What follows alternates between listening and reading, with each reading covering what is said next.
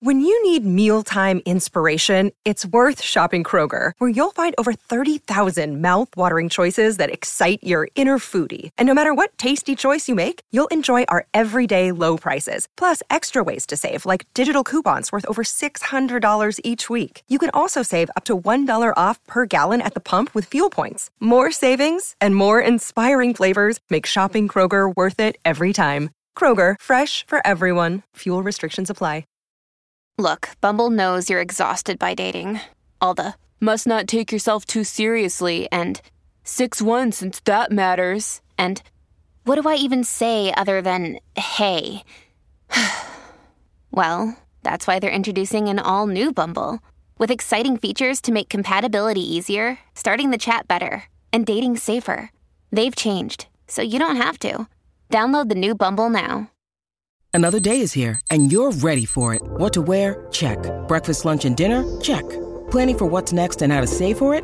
That's where Bank of America can help. For your financial to-dos, Bank of America has experts ready to help get you closer to your goals. Get started at one of our local financial centers or 24-7 in our mobile banking app. Find a location near you at bankofamerica.com slash talk to us. What would you like the power to do? Mobile banking requires downloading the app and is only available for select devices. Message and data rates may apply. Bank of America and a member FDIC. The following podcast contains explicit language. Tell Mr. Trump you want to meet him. I love you, Trump! Nobody used any racial slurs. Nobody called me the N-word. It's microaggressions. He does not support Mexicans, not Jews, not Muslims, not blacks, no one but his own kind, the rich. When Trump says we'll lose our country, that's not just a, I mean, maybe he's being a little extreme.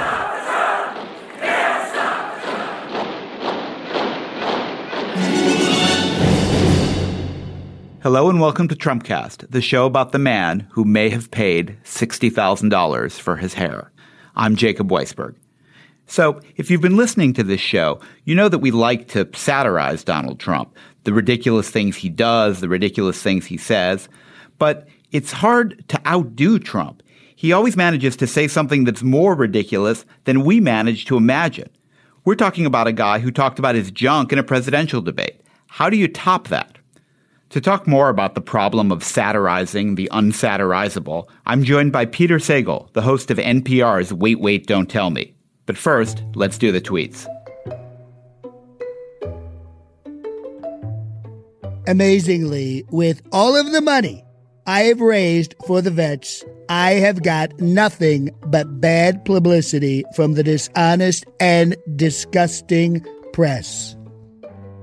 After raising with no obligation almost 6 million for vets, I couldn't believe protesters formed at Trump Tower, just out, sent by Crooked Hillary. I just released my financial disclosure forms, the largest numbers in the history of the FEC. Even the dishonest media thinks great. Crooked Hillary Clinton overregulates, overtaxes, and doesn't care about jobs. Most importantly, she suffers from plain old bad judgment.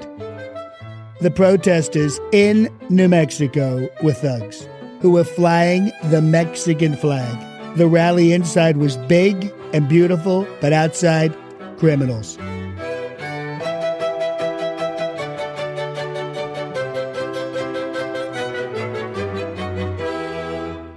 My guest today is Peter Sagal, the host of Wait, Wait, Don't Tell Me. Uh, that's the show that makes my whole family want to get in the car and drive around on Saturday. But I have to say it's a little bittersweet for me because it always feels like a great party where all my friends are and I'm not invited. You're invited. We just don't want you to come. yeah, see what I mean? Yeah, like, I- know, it's like we'll send him an invite to the wedding. He won't come. So, Peter, you are the very best kind of guest, a volunteer. I am. Tell me why you wanted to come on Trumpcast to talk to me. Because there are some things that I just cannot say in my regular gig hosting Wait Wait Don't Tell Me and and I want to say them basically. And the things that I can't say on Wait Wait Don't Tell Me are the sad and woeful things that I don't think our our Saturday morning audience of, of families driving to soccer practice would like to hear. And I've been I've been listening to Trumpcast because like you I am very concerned about the present emergency. And uh, because of my gig, I have been thinking a lot about what it means, the ascendancy of Trump to people in my business, i.e., people who make fun of the news for a living. And it's problematic. And I wanted to share my thoughts, Jake. So you would think someone who makes a burlesque out of politics, I mean, who makes it ridiculous, who's an entertainer himself, would be great for people in your business. You'd think that, wouldn't you? In fact, well, wh- so why is that not the case? Because uh, I, I, there are a number of explanations, some of which I think are obvious and have been widely shared, some of which are less obvious. The obvious one is that uh, satire, what I do, depends on exaggeration, right? You take something, some quirk, some foible in some human being in the public eye, and you exaggerate it to show how silly it is. Classic example is Jonathan Swift in his essay A Modest Proposal, English major, saying, "Hey, you know, clearly, why don't we just eat the Irish babies? That would be, uh, uh, you know, the next step in our in our disinterest of you know, Irish poor." Well, what does Jonathan Swift do if they actually start eating the babies? and that's kind of the situation that the people with my job have. What can we make up about Donald Trump that is crazier, funnier, more extreme than the stuff he does almost literally every day. Right. The restaurant at Trump Tower makes the best taco bowl. I love Hispanics. I mean, Paula Poundstone would never have picked that as no, the real we, tweet, we right? can't make this up. And, and, and people have made this joke. There was, a, I think, a piece in the New Yorker that if you can't pitch this stuff, like if Aaron Sorkin said, you know, let me do a, a my next TV show is going to be a political drama with the rise of this lunatic, blowhard, egotist maniac who brags about the size of his dick on national TV and still wins the Republican nomination. And people would say, come on, that's ridiculous anything we think of, the people in my line of work think of to make fun of Trump. Oh, then, you know, next thing Trump's going to do is he's going to do that. He went ahead and did something crazier. He's going to accuse his opponent of murdering Vince Foster. Yes, he's going to accuse Ted Cruz's father of murdering JFK. I mean, the first time I noticed this, it was very subtle. He came on to a rally. This was way back when nobody was worried about him, and he was just in some rally. This was last summer. And he came onto some rally, and his entrance music that he picked was REM's End of the World as We Know It. and I saw that, and I said, that is a joke that not only would I make, I'd be proud of making. And he went ahead and did it. And so it's really hard. I'm going to say that I don't think anybody's comedy about Donald Trump is effective as simply playing Donald Trump's words himself, which is why I think that you're the way you start your show with, with his actual words is the best way to do it. I think, uh, frankly, and I have wonderful friends at Second City, and I think they're brilliant and funny. I think that's why I think they're better than the Second City sketches you've been doing because nothing matches his own insanity. And all we can really do, I mean, I've made this joke, is that all I should do in my show is just read a transcript of what he said and then sigh.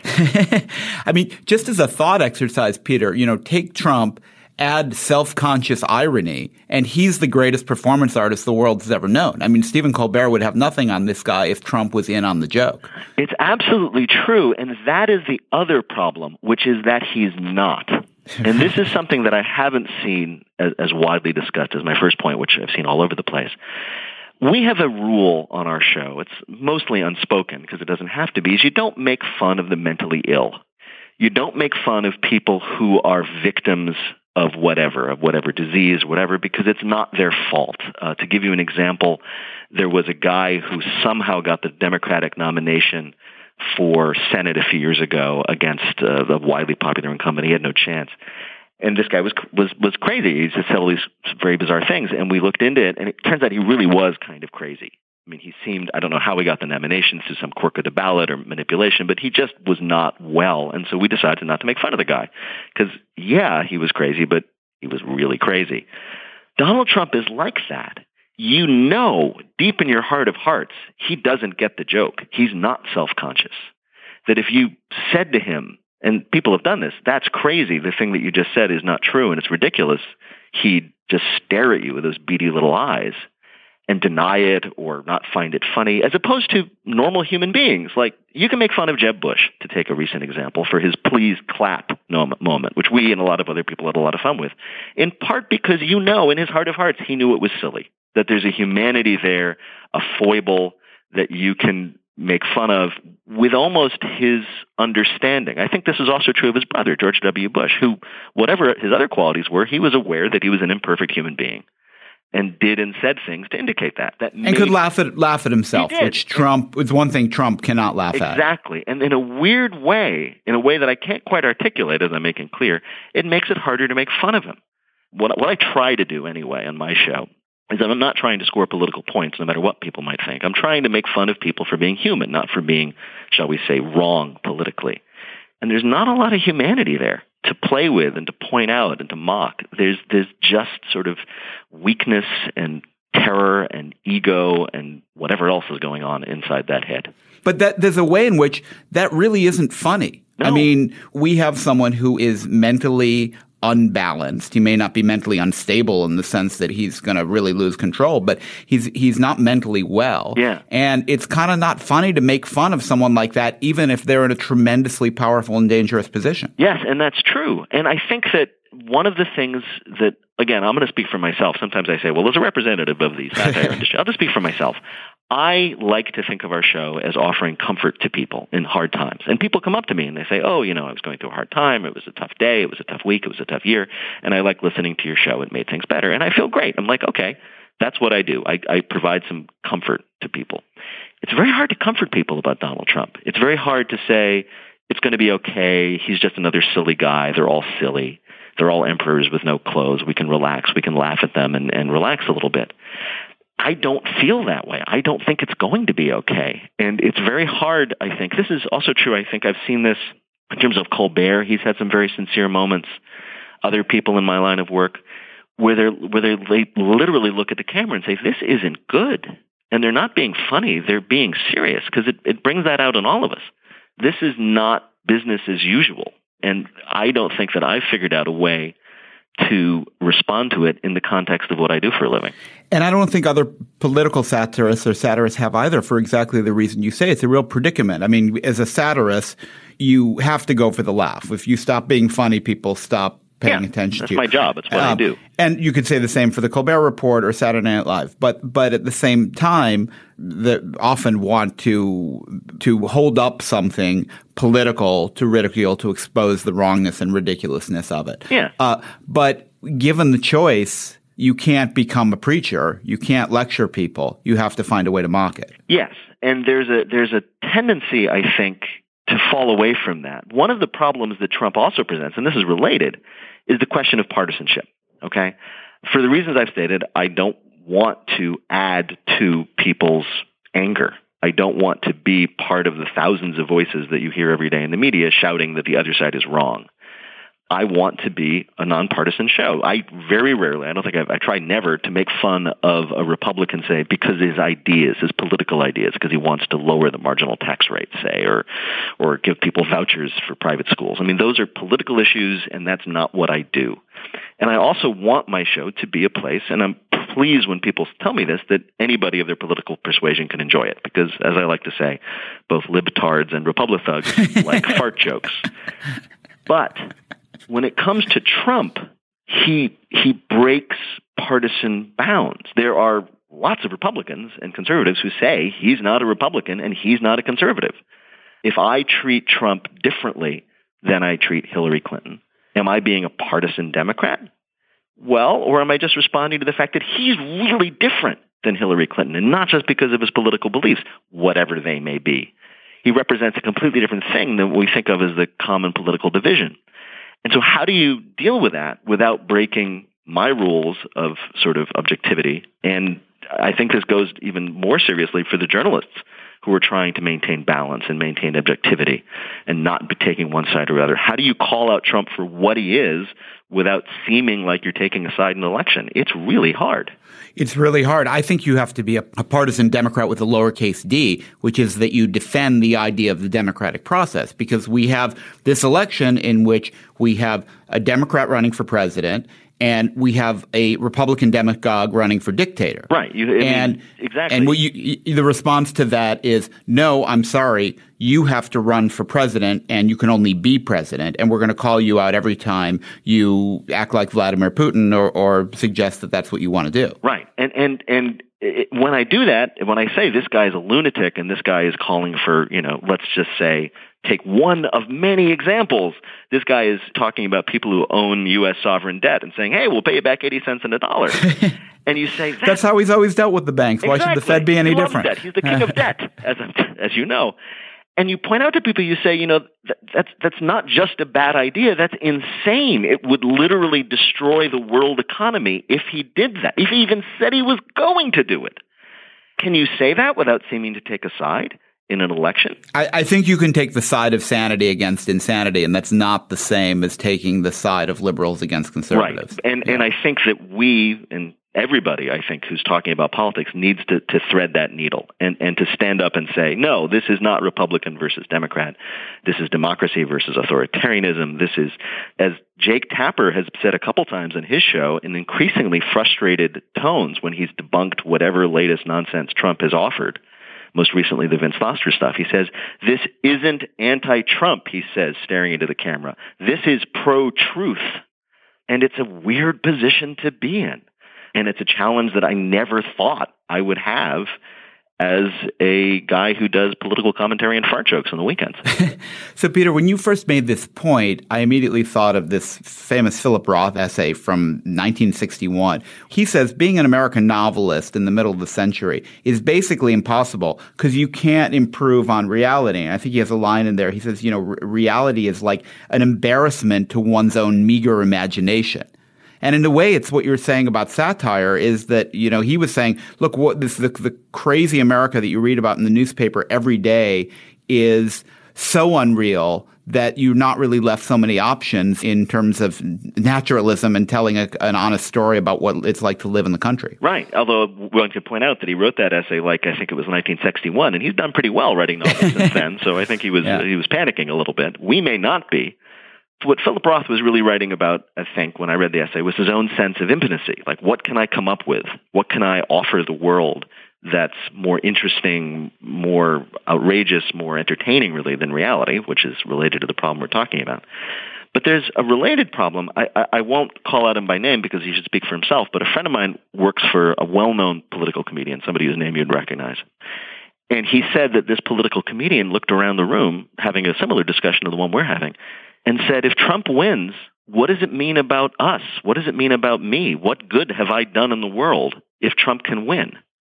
And there's this sense of impotence. This idea is like, we're all trying out there. You do this in your journalism and various publications and books, and everybody who works for you at Slate has done this, and I do this, and everybody in NPR does this. We try to bring truth to the world in our own way, me through fart jokes, you through books. and we try to say, hey, you know, let's appeal to reason. Let's let's let's find a higher truth. Let's try to let's try to get along and agree on reality and not do silly things.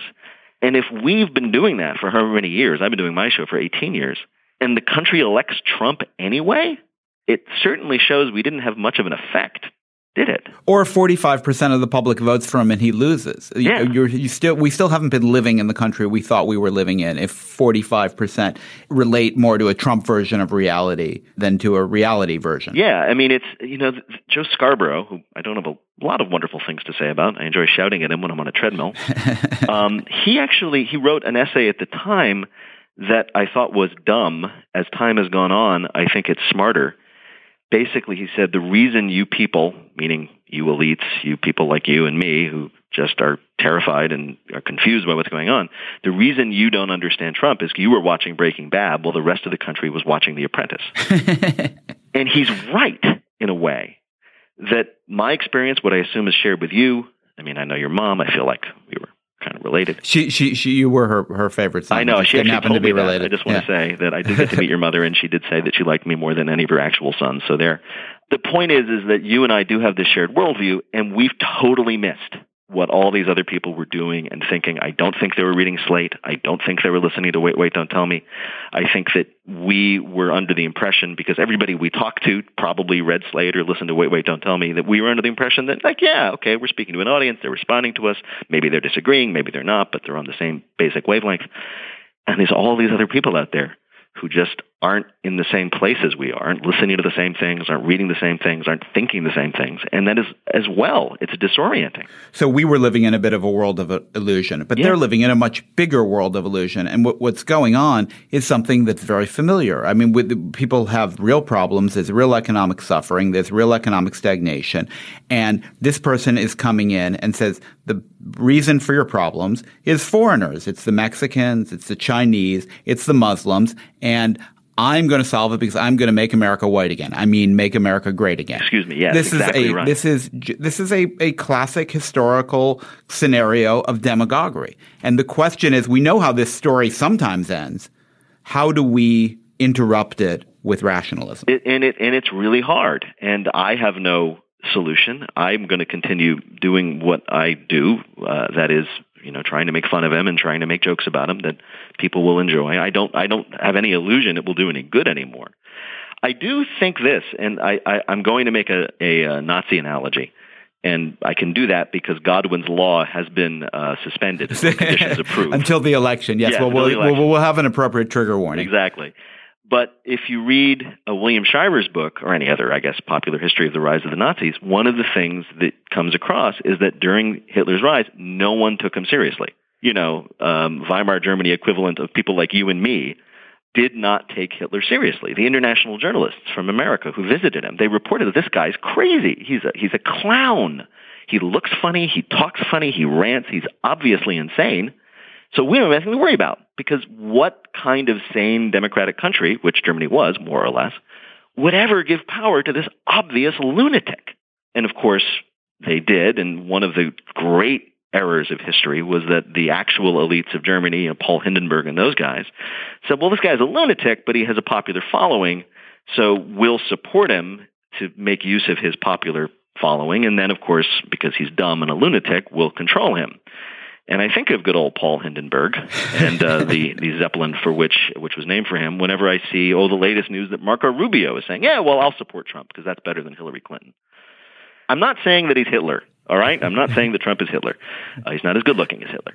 Um, but there is a parallel to irrationality taking hold in a rational country. There is a parallel to people not seeing the danger because they think it's ridiculous and there is a parallel to people who should know better throwing in with a non-serious figure because that non-serious figure, for whatever reason, seems to have tapped into public passions those supposedly smarter people think that they can use. And that's the sort of thing that keeps me up at night.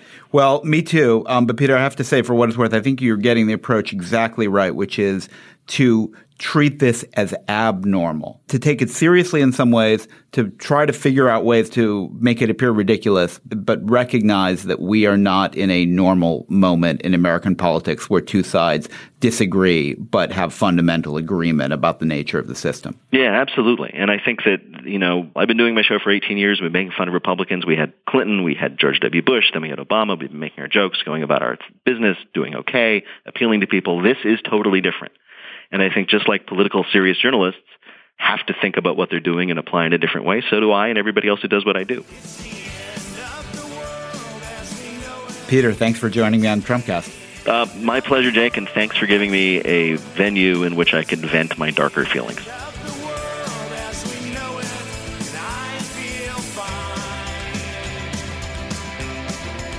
Our show today is produced by Henry Molofsky. He got three right for eight points but he was beaten by Jason DeLeon, who got five right for 11 points. Slate's executive producer Steve Lickteig had seven points, but our chief content officer Andy Bowers got none wrong. He's today's winner with 17 points. Special thanks to John Di Domenico, our voice of Donald Trump. I'm Jacob Weisberg. Thanks for listening to Trumpcast.